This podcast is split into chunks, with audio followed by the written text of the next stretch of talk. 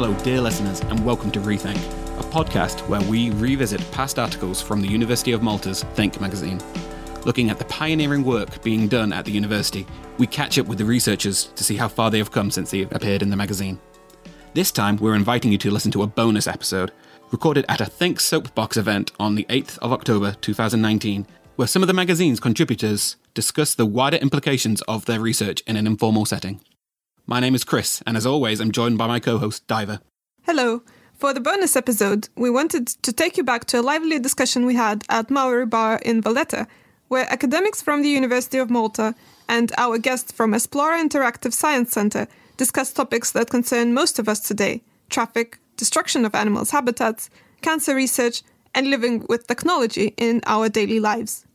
Today, we selected two topics for you, and you will hear our guests talking about their research on technology and environmental issues.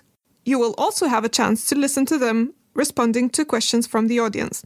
Our first guest is Rebecca Buttigieg, science coordinator at Esplora, who is convinced that children can and should learn to code.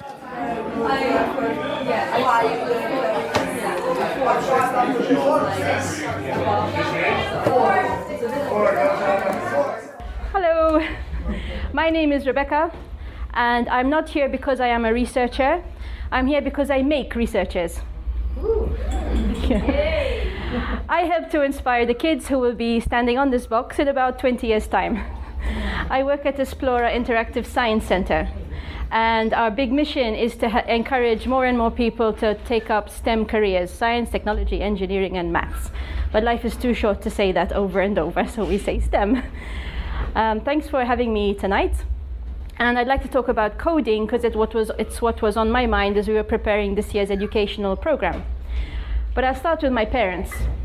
My, when my parents became young adults around 1970, shopping in Malta was very different than it is now. There was no online shopping because online hadn't been invented yet.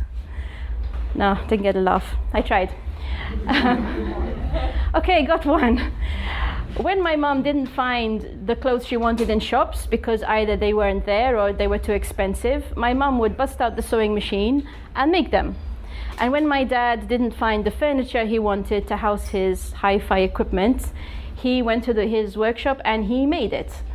My dad wasn't a professional carpenter and my mom wasn't a professional seamstress, but they were makers and they just made the stuff that they wanted to have.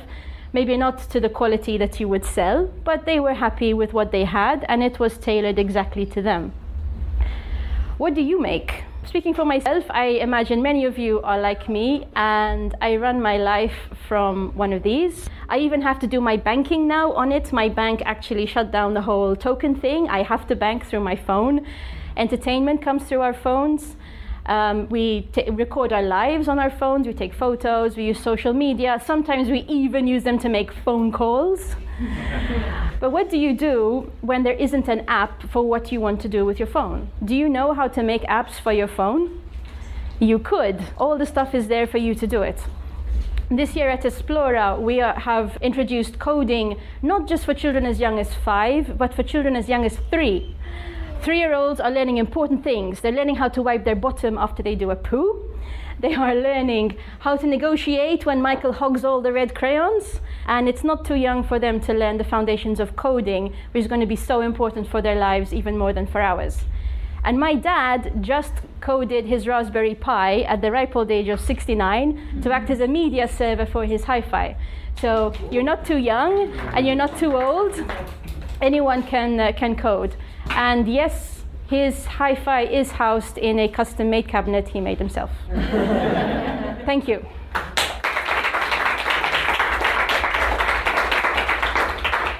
Do you have questions for Rebecca? I'm curious as to how you're teaching three-year-olds to code.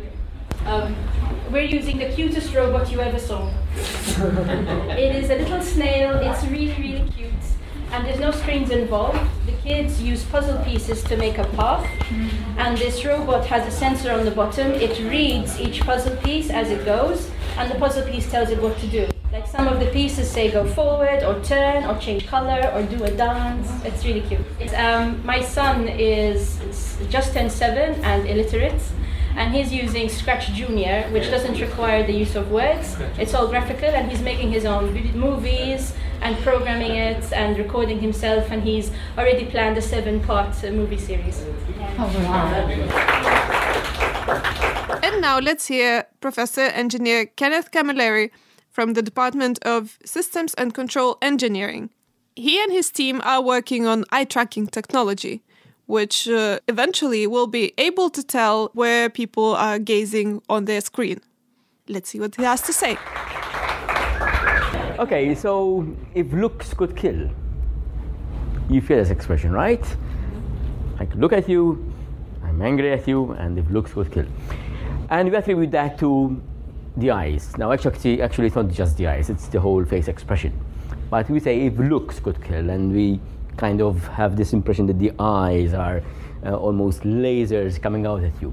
Well, what we're doing in um, our team in the engineering faculty at the university is to look into how to build machines that can track the eye gaze. Why? Because, well, there you are, if looks would kill. The eye gaze is so important. You're talking to someone over a beer, and suddenly the other person looks across your shoulders. How do you know? From the angle of the eye, sometimes, right? And what do you do? You turn back to see at what the other person is gazing at. We are immensely capable of recognizing where others look. Have you ever noticed how, how, how capable we are? So if suddenly I were to look over there and uh, a couple of other people were to look over there, you would all turn and look over there. Okay? Well, it's, it's um, probably a survival uh, issue because uh, you know, if there's a, predator coming along and we're looking at it, uh, we, our, our, our, attention is grabbed by that, that, that object or whatever it is. Well, it's better that we know what's going on around us. Okay, so we're using other people as cues, basically, right? So um, I, I, can look around and see whether you're interested in what I'm, I'm, I'm, I'm talking right at the moment, I'm, I'm, what, I'm, what I'm saying. If your eyes are wandering around, then, well, I'm, I'm, I'm, I'm, I'm failing miserably.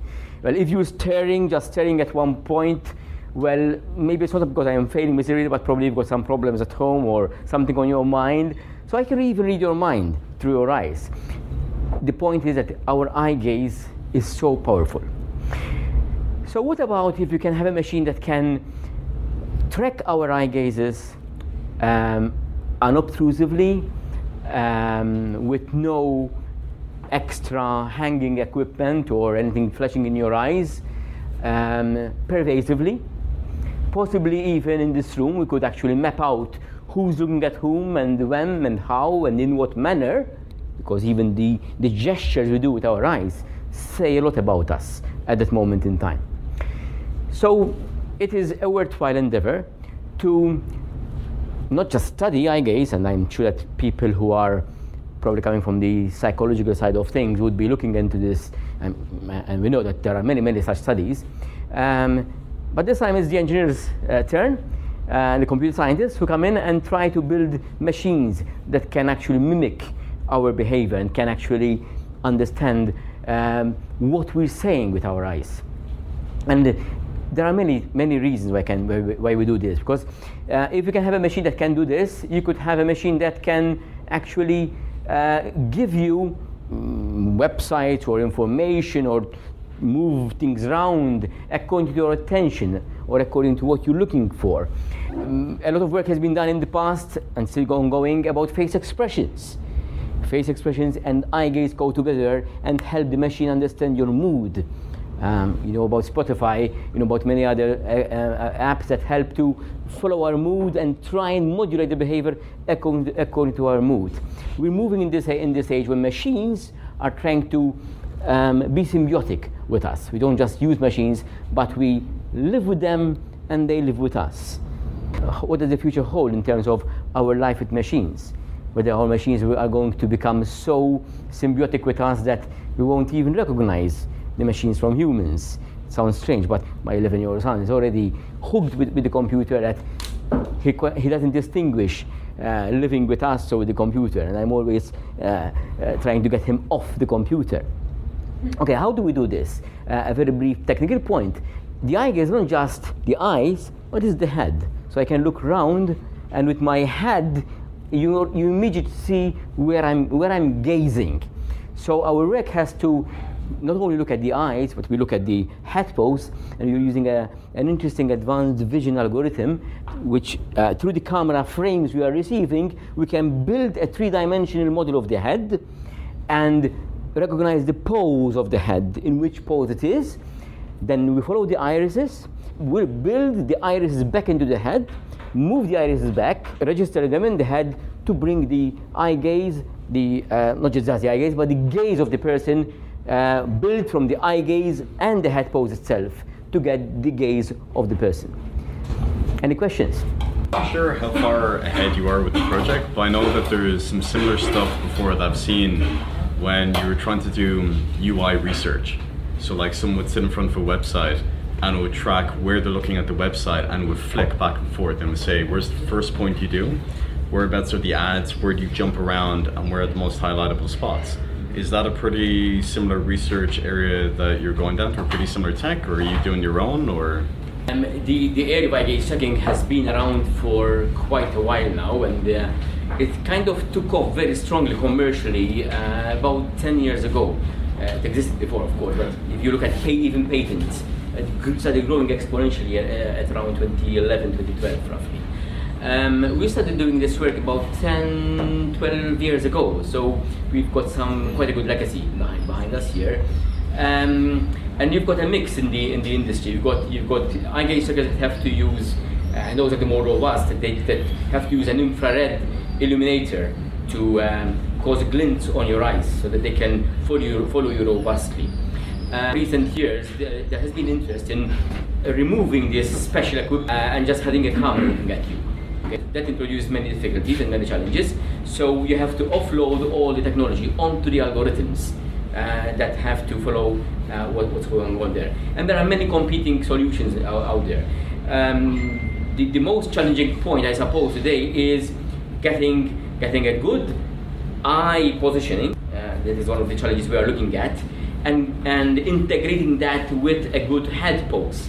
Because most eye trackers ignore the head. And there is good reason for it, because when you're looking at a screen, uh, a monitor, um, a small monitor around which is low, very close to you, you do not tend to move your head a lot. But if, my, if I am looking around uh, at a longer distance, then it is not enough to move my eyes to shift my gaze. I have to move my head as well. So if I want to have really uh, pervasive, ubiquitous eye gaze tracking, something like in this room, and to follow everybody's eye gaze, um, then I need to have the head pose as well, and eventually even the body pose as well. As well. And that's where we're heading at.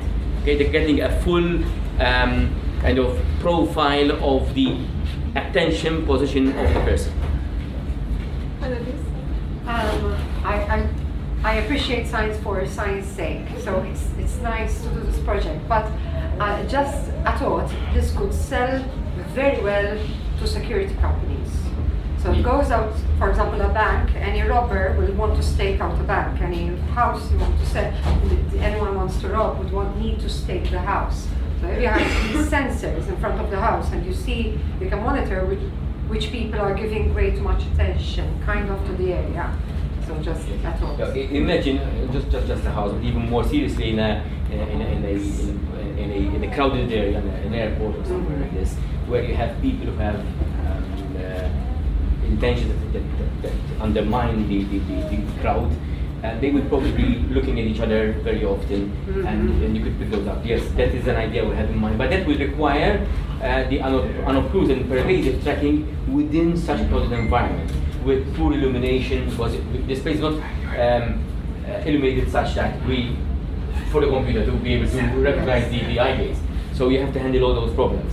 And therefore the area, although as the gentleman said down there, is, is very much researched, is still full of problems. And only in ideal scenarios it works comfortably. We're trying to break those barriers. Do you, do you, sorry, sorry. I was wondering, do things like eye color affect the tracking? Indeed, Daniel is our, our research support officer, and as he can tell you very well, uh, if you have got blue eyes, orange eyes, green eyes, then you have it's harder to track the irises, and then you have to do some, some tricks on the image to uh, increase the contrast between the, ir- the, the iris and the sclera, the white part of your eyes. Yes, that is a, a huge difficulty. Our next guest was Dr. Joseph Caruana from the Institute of Space Sciences and Astronomy, who shared with us some ideas and insights about light pollution, which is unfortunately disturbing his work. Hi, Hi, I'm Joseph. Uh, I'm an astronomer or an astrophysicist. It depends. When, when I'm sitting on a plane and someone asks me, What do you do? My answer usually depends on whether I want, I feel like talking to them or not. If I feel like talking, I'm energetic. I'm like, I'm an astronomer. Woo! If I feel like I'm tired, I don't feel up for it. I'm, I'm an astrophysicist. Oh, okay, right. And they just uh, so um, so today I'm not going to talk about astronomy as such. I'm going to to be talking about something that affects astronomy and other things. It's light pollution. Um, it's the bane of astronomy, right? And um, I wasn't allowed a computer, so I brought a prop. This dangerous looking substance is water with some milk um, uh, mixed in with it. And the problem of light pollution is that somewhere I had another prop. This is, sorry, I'm, I might blind you with this. It's my, one of my diving torches. It's very bright though. Right, so now that's, that's, that's not an issue if you shine it through a vacuum, right? The light just goes up and, and it's lost. But if I do the same thing through this, you can see that the bottle is now glowing and it glows very white or bluish um, at the bottom and it goes towards the yellow, red, or orange towards the top, right? And that's what happens. It's already getting hot. It shouldn't be lit on, uh, unless it's underwater. Um, so, and that's the problem with our atmosphere, right? When you shine light, light is hitting these particles in the atmosphere, be it molecular particles or aerosols, so dust particles, etc., and it scatters back. And you have something like what you saw here, basically. Now, that affects many different things. It affects astronomy, it affects wildlife. We are already uh, realizing more and more that it affects things like shearwater, so bird species that nest around cliffs in Malta and Gozo. Uh, we have a very good colony in Gozo near Dwejra, for example, um, and they get disorientated by, by, uh, by light pollution. It affects fireflies, it affects migration patterns. There, there are a number of things that can affect. It also affects human health. Um, uh, so light comes, light pollution comes in three main forms. There's this thing that I showed you here, that's, we call it sky glow. Then there's the other thing, which is when I, and again, sorry for this, if I were to do this at you. So that's, that's called glare. Um, glare is like when you have someone, right, driving up um, uh, in front of you with bright lights on. Um, and it's actually, I mean, one of the arguments that's made to keep the lights on all night is because of security reasons, right? Studies are showing us actually light, when it's not properly designed, it can be a security hazard because it, it, it, it creates shadows, areas of deep shadows. In, in tandem with uh, areas of, of illumination. And the third problem is light trespass, meaning that light um, uh, basically trespasses where it shouldn't, like people's homes. And this has been linked to, health, linked to health. There are issues with, for example, types of cancer that are being studied right now, the, the issue between them and, and light. It suppresses melatonin, it appears, a hormone that makes us go to sleep, so it shifts our uh, sleeping cycle, and other problems. Now, in Malta and Gozo, the problem is very problematic. We've been doing a, a uh, well, the issue is very problematic. We've done a study over the past three years. We've mapped the entire archipelago, Malta, Gozo, and Comino in tiny, tiny grids. So we've measured the sky brightness all over the archipelago twice. Um, and the, the, the, picture is looking quite grim in terms of, of light pollution. Um, you'll see the results soon. We're, we're polishing them off now, um, as, as, as well, not as I speak, but today we were polishing them off. Um, so it's actually quite, quite problematic. But we have a number of sites in Gozo and Comino, designated sites called dark sky heritage areas. These are coastal sites which are deemed to be sufficiently dark uh, that one can do astronomy there, that you won't affect nocturnal life so much. Um, and these are the areas that at the moment we're really trying hard, well, to preserve, basically, to conserve. And hopefully we will manage. One of them, the prime jewel of them all, we could say, is Dwejra, um, which unfortunately, I've been battling about for years now. Um, uh, uh, I wasn't allowed a computer, but I brought a tablet instead. Um, so, no. I only meant to show you a picture because this, is, this really brings the problem home. So that's a picture from Dwejra. Not a telescope picture, it's just one single exposure with a camera. That's the same photo from, an, from another village in Gozo, right? Exactly the same settings, exactly the same camera. And you can see what difference light pollution is making, right? It's like a veil that you pull. Uh, exactly at the same time? Um, it was taken on two separate days where I was basically monitoring the humidity levels and everything to make sure that all other conditions were, were the same. Uh, it wasn't on the exact same day, but the conditions were the same in terms of humidity levels and, and so on, right? Um, uh, so Today, guys, you know, we've, we've got a, a court case going on now. Um, it's not the only problem, though. I mean, it, it, it extends beyond Dwejra. We really need to conserve the other parts as well. And it is up to you, each and every one of you, to spread the word. Light pollution is not as well known a problem because it's been, well, I, I don't want to say recent, recently discovered, but it's been investigated more fully in recent times. Um, it's not as well known. Um, so it's up to each and everyone to spread the word about it. Um, in particular, make the effort to even look at your own homes, streets, and so on put pressure on your local councils where they are installing bulbs like these globe lights sending light everywhere you know put pressure on them. Like why why there are properly designed lighting fixtures that you can use these days that illuminate the ground. Put those in okay? So it's up up to each and every one of us. Um, it is an instantly reversible problem unlike other environmental problems. With pollution, once you switch off the light or lower the light or, or you put a curfew, you've solved the problem. Um, I haven't linked this to the theme of love, which was the theme of the magazine, but I think it's fair to say that um, many a romantic evening were uh, commenced under the stars. so I think uh, it somehow fits the, the theme nicely. Okay, I'll stop there. So now I can step back. Magazine has a dedicated student section where students of the University of Malta discuss various topics that emerge from their own independent research. Our last speaker is Gail Sant from the Department of Biology, who studied some very special fish. We live in a world where the eco movement takes up a big part of our social media feed.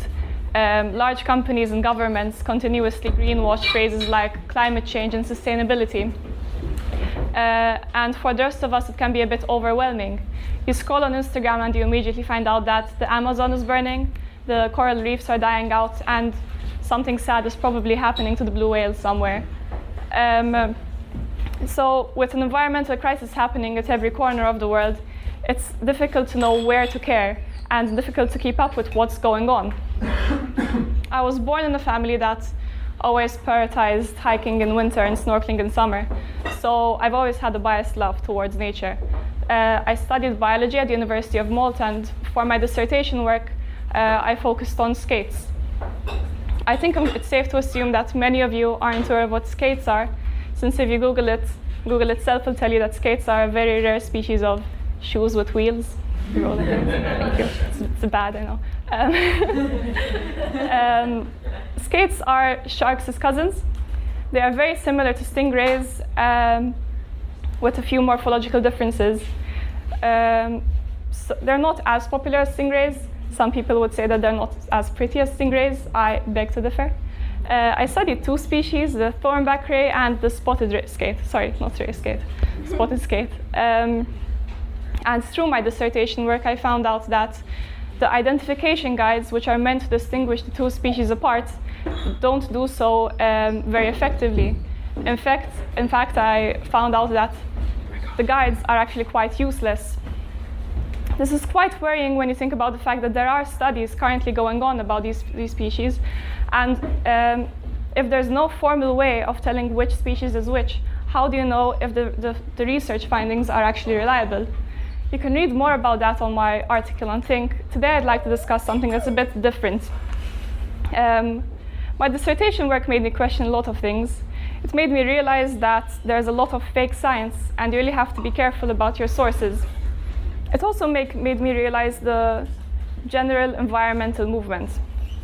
Why is it that I, a Maltese biology student, was so aware about the Sumatran orangutans' population status, threat, ecology in Indonesia, and yet was so unaware about the Maltese skate, a local endemic species which is currently critically endangered. Um, when people ask me about what I want to do with my life, I jokingly say that I want to save the world and stop climate change. Realistically, um, I might be able to help out in a few environmental movements as my career progresses, but I have to be very cautious about the, where I dedicate my energy. And I think that this is something that everyone should do. On one hand, I know that it is important for us to um, have a general idea of what's going on around us and be aware of all the issues going on around the world.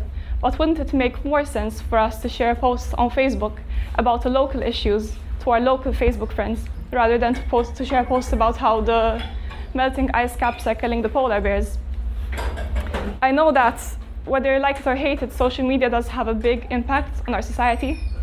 Um, and I'm not saying that by sharing a Facebook post you'll automatically be, be the next Greta Thunberg, but social media, through social media, we have managed to do things like, say, collect around 20, over 20,000 euros in one day against the Central Link project. So it does have a very big impact. So what I wanted to discuss with you today is, uh, do you think that our social media presence should be focused more on local issues? Do you think that the international issues are just as important? Or do you think that people share these types of posts just for entertainment's sake and for the sake of being um, environmentally fashionable? Thank you.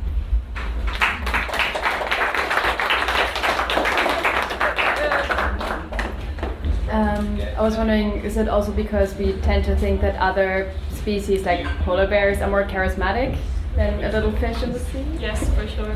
I mean, deep sea creatures don't really get a lot of attention since obviously they're. Well, I mean, polar bears are very hard to reach as well, as I'm saying.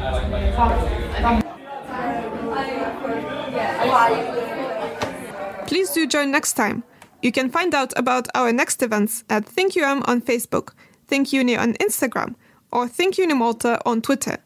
Rethink is produced by Think Magazine in collaboration with Campus FM. Our theme music is by Princess Wonderful. You can find a link to her profile in the show notes. Your hosts are Daiva Repechkaite and Chris Stiles. This brings us to the end of our podcast first season. I hope you enjoyed your time with us.